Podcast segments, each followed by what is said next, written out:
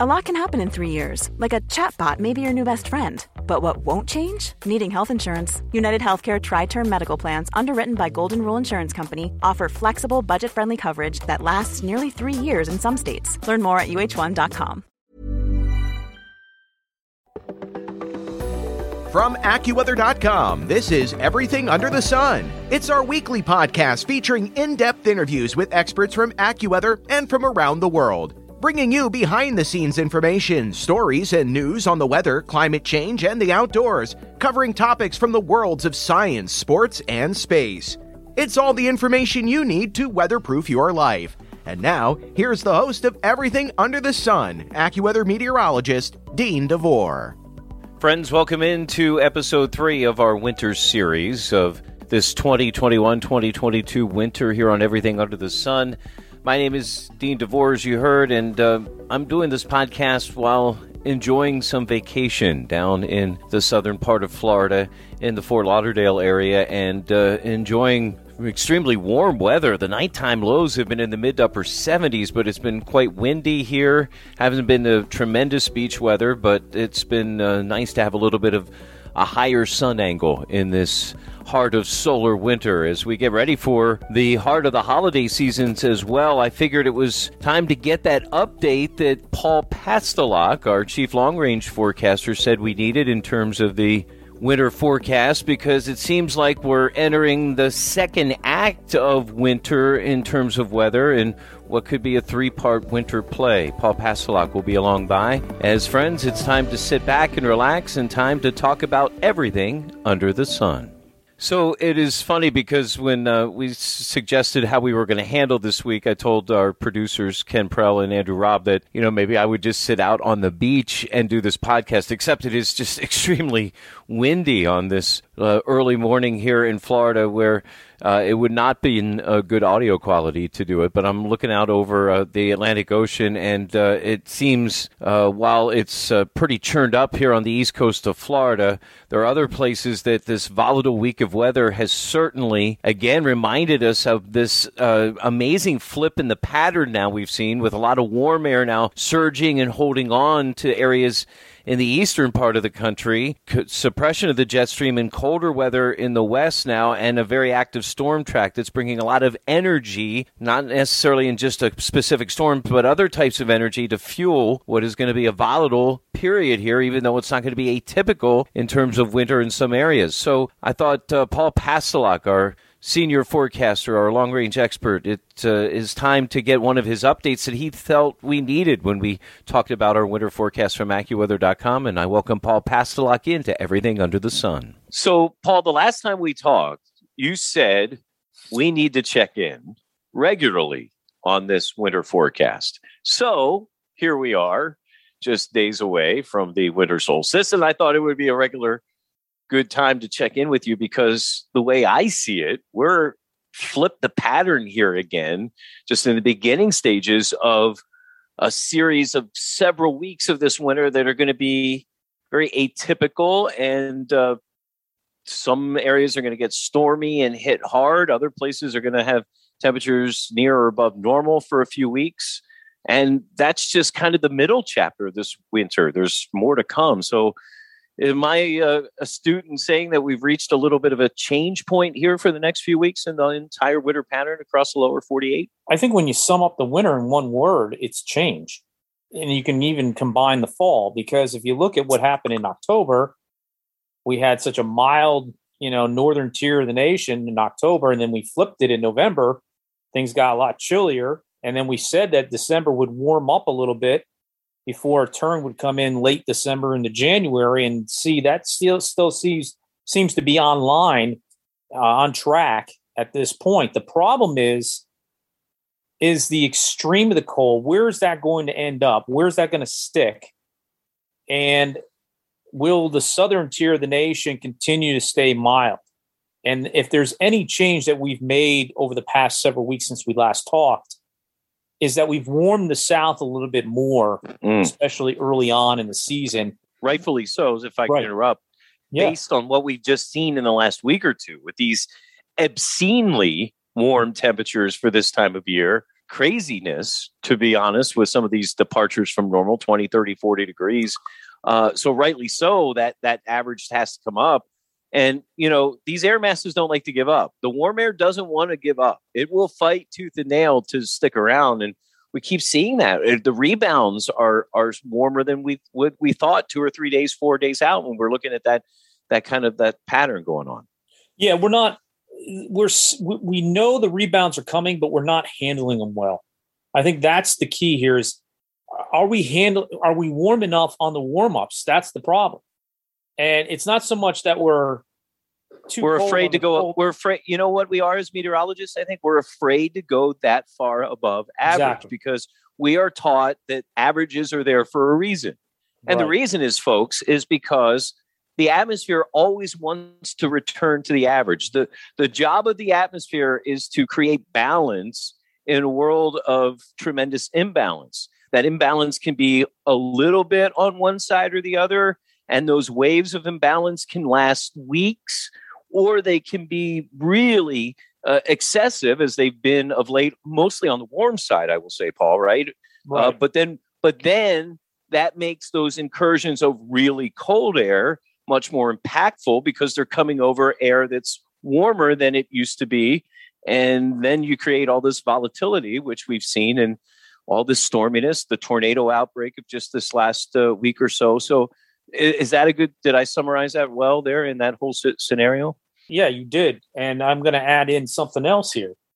I'm not sure if we talked on our podcast about this, the unusual contrast in water temperatures between the Northeast Pacific and north of Hawaii. What was driving an upper level jet stream very strong, very intense, that would occasionally hit over California with some intense precipitation. That far south. Typically, La Niña tries to drive it towards the northwest and western Canada, and you're able to get the cold conveyor belt coming north of that down into the western U.S., and you can get some cold shots.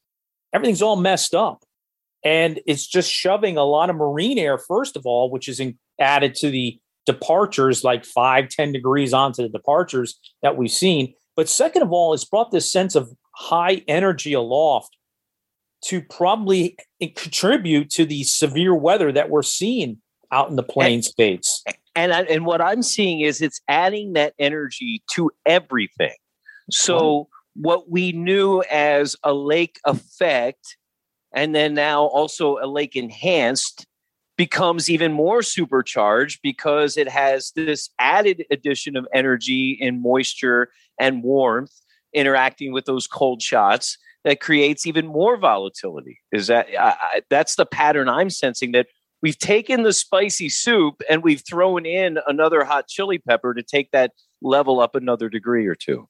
Exactly. I mean, we've done very well in trying to promote intense rain and snow events, but not frequent because of the shifty pattern. Remember, we talked about shifting of the pattern in the West off and on from Northwest to down to California.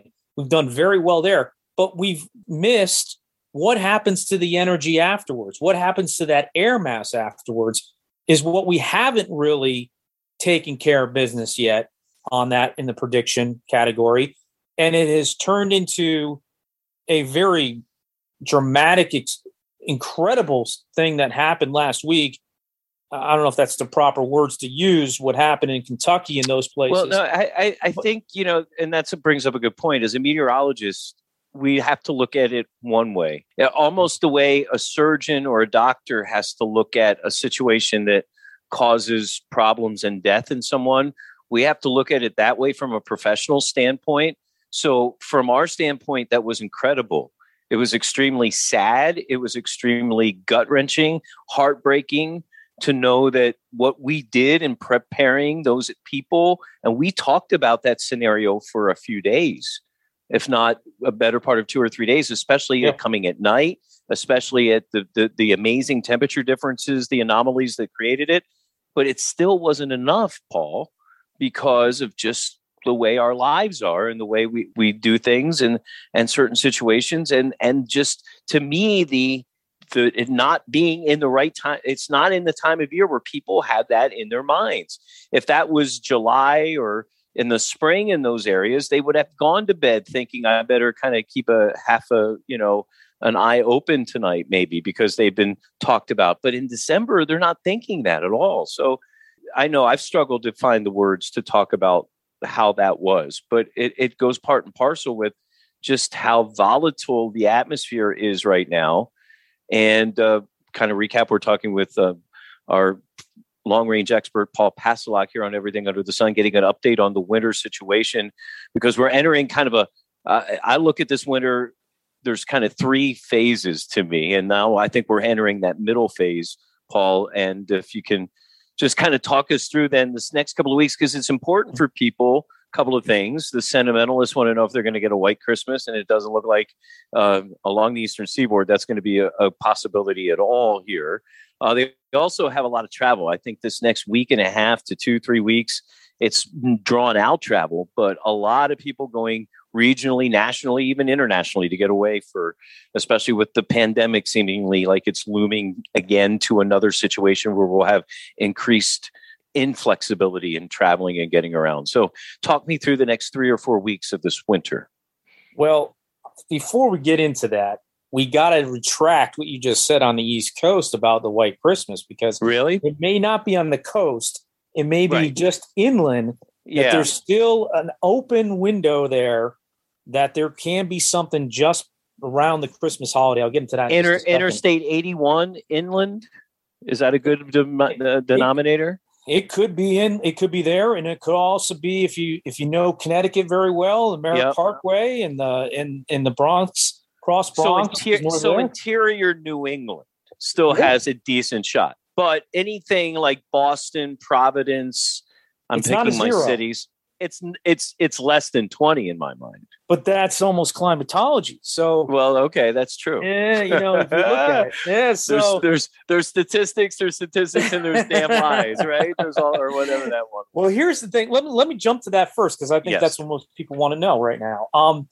There is a lot of complex things going on in the West right now, a lot of systems coming on shore, and the modeling's still feeling it out. But there are a couple of models right now that we've been watching the last couple of days that consistently show some type of disturbance being spit out from the main stuff in the West across the country and hitting that water again off the southern New England coast and blowing up a system between the 24th and 25th. Okay. And there's still an opportunity there, and there's some cold that's kind of bleeding in out of Eastern Canada at the same time. And you don't need to have a major block. You don't need the polar vortex. You don't need to have something like that to cause a medium-sized storm around the holiday. So you're telling me there's still a chance, right? I'm telling you there's still a chance. I was waiting to use that line. So we're not dumb and dumber on here. So all right. Yeah. But I'll tell you who has a better chance to me looking at the pattern to get some, and even if it's not necessarily within those couple of days, there was some on the ground, would be out in the Midwest with the cutting pattern here for the next couple of weeks. Well, I chopped a little bit off the plains because of the fact that if you notice a lot of these systems, they look good coming out of the rock into the Rockies, and then they kind of lose some of their moisture in the plains, and then they pick it back up again as they get to the Midwest. And so kind of chop the percentages down, but Iowa, Illinois, those places have a shot to have some snow laying on the ground just before Christmas, and it should stick. Detroit, yes. Detroit's in that area. Even as far south as like Indianapolis has a shot, Columbus, right, because Ohio. Those folks, even though it's going to be milder than average here in the next 3 weeks, but that area will get some incursions of the colder air. It won't be brutal cold, which we could see, which we get to act 3 of this winter as we go probably, as you said, later into January. What about the out West? What's their next 3 weeks going to be like? Well, the whole thing is they continue to even the lower elevations of the interior Northwest are getting some snow, we feel, in the coming weeks. In fact, talking to one of my team guys, Brandon Buckingham, he even feels that Seattle could have some snow once or twice over the next couple of weeks. And folks, it's very rare for the snow to get that far down the floor, right? It's one of those things where, it's cold enough, to get down to 449 feet. You can get down into those lower spots if the cold is just sitting there just in right and just can't move the temperature. And It looks like that's going to be the case there. And even Central California, there was a lot of folks complaining and moaning and groaning that, hey, Lake Tahoe, we're not getting any snow. What's happened here? We can't open the ski areas. Well, now they got about 3, 4, 5 feet of snow, and it just continues to come. You know what I mean? So these places are getting melted. Yeah, so they're getting hit now, and this is when we thought they would start getting hit. It just took about a week or two later to get going, but it's getting going now. So, and that's what I think we've gotten so, quote unquote, good to a point in long range that we're hitting the themes, folks. I really feel when Paul and I and you talk about these themes, we're hitting these themes. But what people have to understand is sometimes things take longer take a little longer to work out to get to the theme. Right. It's not necessarily the exact same song. It's like going to a musical, right? And you hear the first song the first time, and then you hear it the next time. It's a little different. It's the same song, but it's a little different. Some of the aspects have changed a little bit. And so I think we're hitting the themes. It's just sometimes... I thought the first flip of the first batch of cold air was actually a little earlier than I thought in the Northeast. And then, but then the response to that is, I think the warm air has been back sooner and now has gotten us into this little warm spell here in the East that has been kind of crazy over the last couple of weeks. So, this mild spell is going on this week, but we still have, with all the snowpack growing to the north of us, these backdoor cold fronts could start causing some really tough forecast in the Northeast coming up over the next couple of weeks. You get one front coming down one day, you're like stuck in the 30s, but the next day you're back up close to 50. So it's kind of a lot of days too that are not diurnally normal. In other words, a lot of nights that have rising temperatures and a lot of days that may start 55 or so and then end up around 30.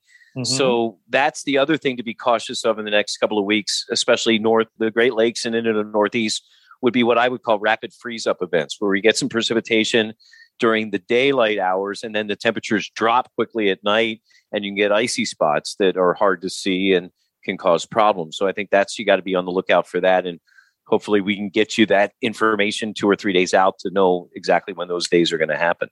And one thing that kind of changed over the last couple of days that I think a lot of meteorologists, even in the Northeast, were a little behind on, is all this energy that's coming in the next 24, 36 hours, unfortunately, over the area that got hit by tornadoes. They're going to see some steady rain there with a stalled cold front.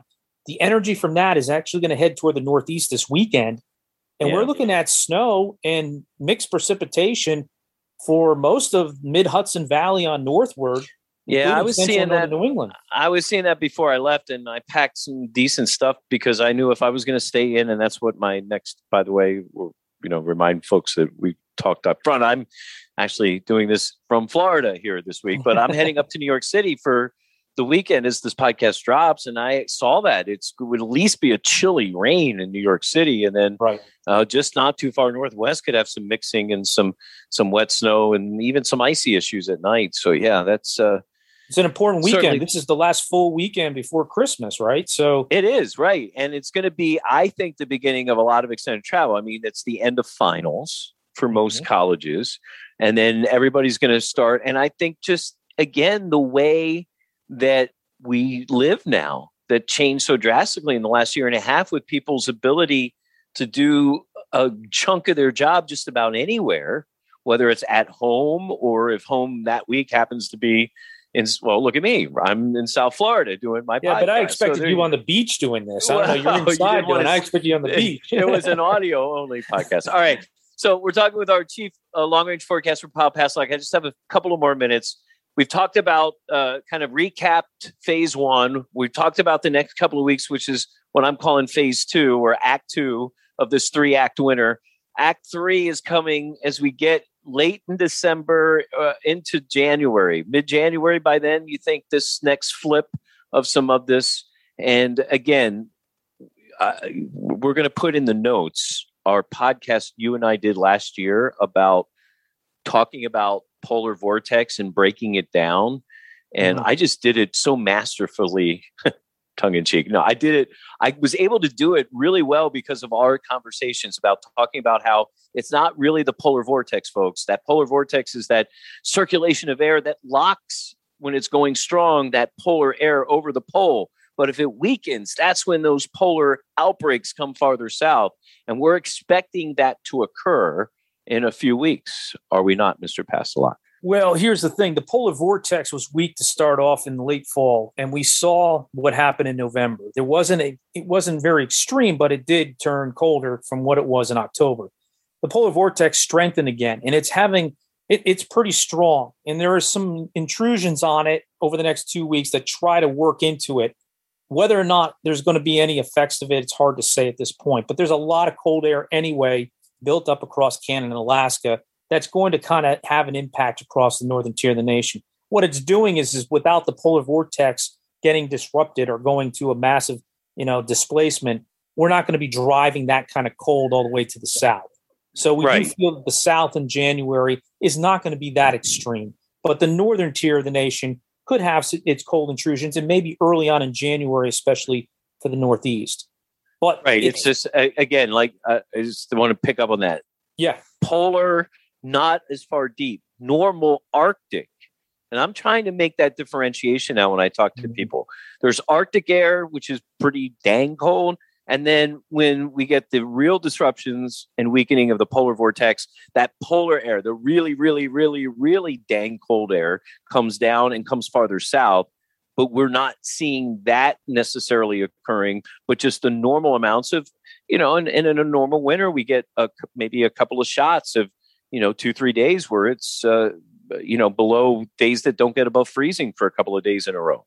Yeah. And by means, I'm not playing up anything, that's too extreme for the eastern half of the nation right now. I think there can be still a storm or two, a couple of disruptive systems.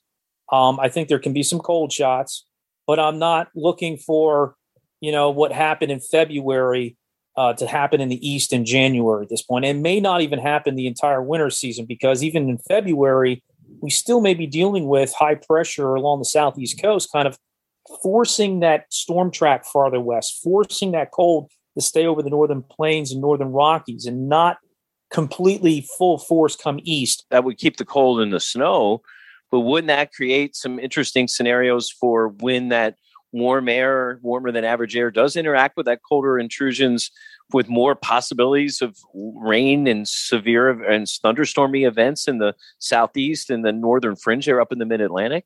Well, the severe weather would probably generate from, the lower Mississippi Valley, central Gulf Coast, all the way up towards the Tennessee Valley. The concern I have is if that cold is still lurking just to the north and does work its way south at times, could we have more ice to deal with? And that's the severity of the winter, from Missouri all the way through the Ohio Valley and into parts of the Northeast, especially Pennsylvania. That's the concern I have is that boundary. Cleveland, Pittsburgh, exactly. Youngstown, Ohio. Remember, West Pittsburgh Virginia. Had a lot of snow last year. Yep, maybe their snow is held down because of a lot more mixing events this year. So mixing events from 81 north and westward till you get to the Great Lakes, where then you're more, your incursions of cold, lake enhancement, lake effect kind of stuff. And then, but yeah, that's going to be an interesting situation if that sets up.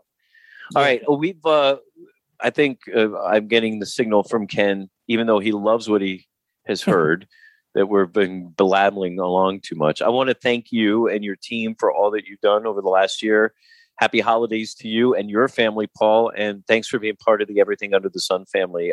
The information that you impart has been great for me as a meteorologist, and I know our listeners appreciate it too. So thanks so much. Thank you for having me. And same to you. Happy holidays and safe holidays. Hopefully everyone, the weather will cooperate in your travels.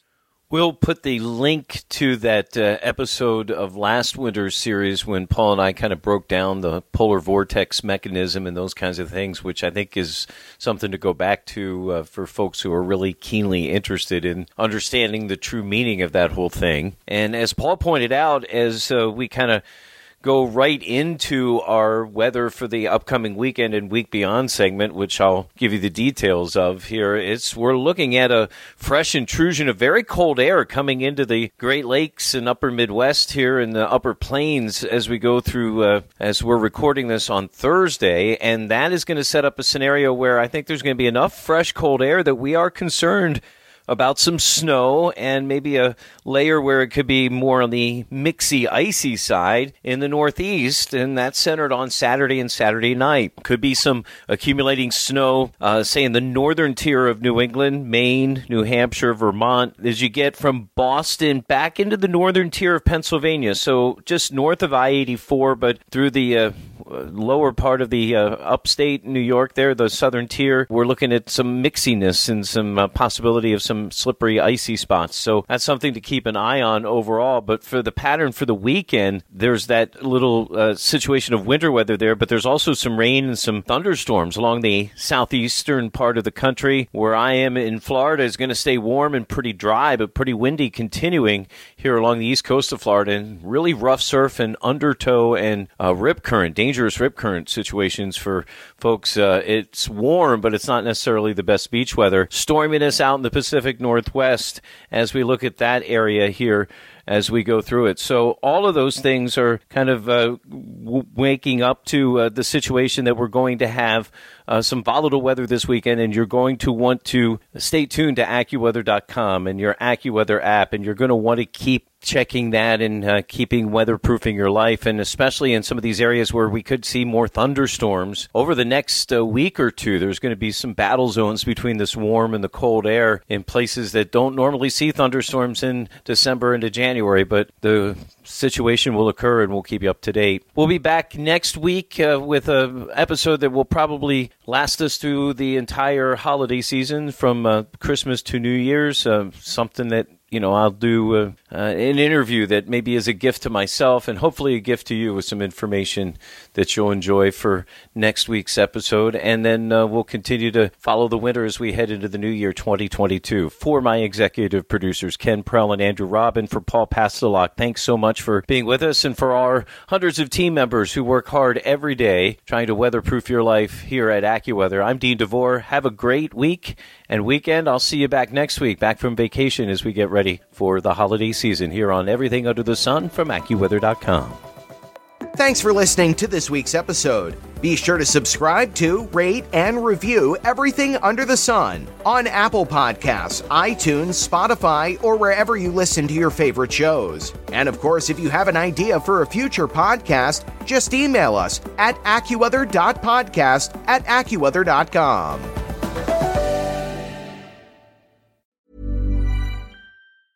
Ever catch yourself eating the same flavorless dinner 3 days in a row? Dreaming of something better? Well, HelloFresh is your guilt-free dream come true, baby. It's me, Kiki Palmer.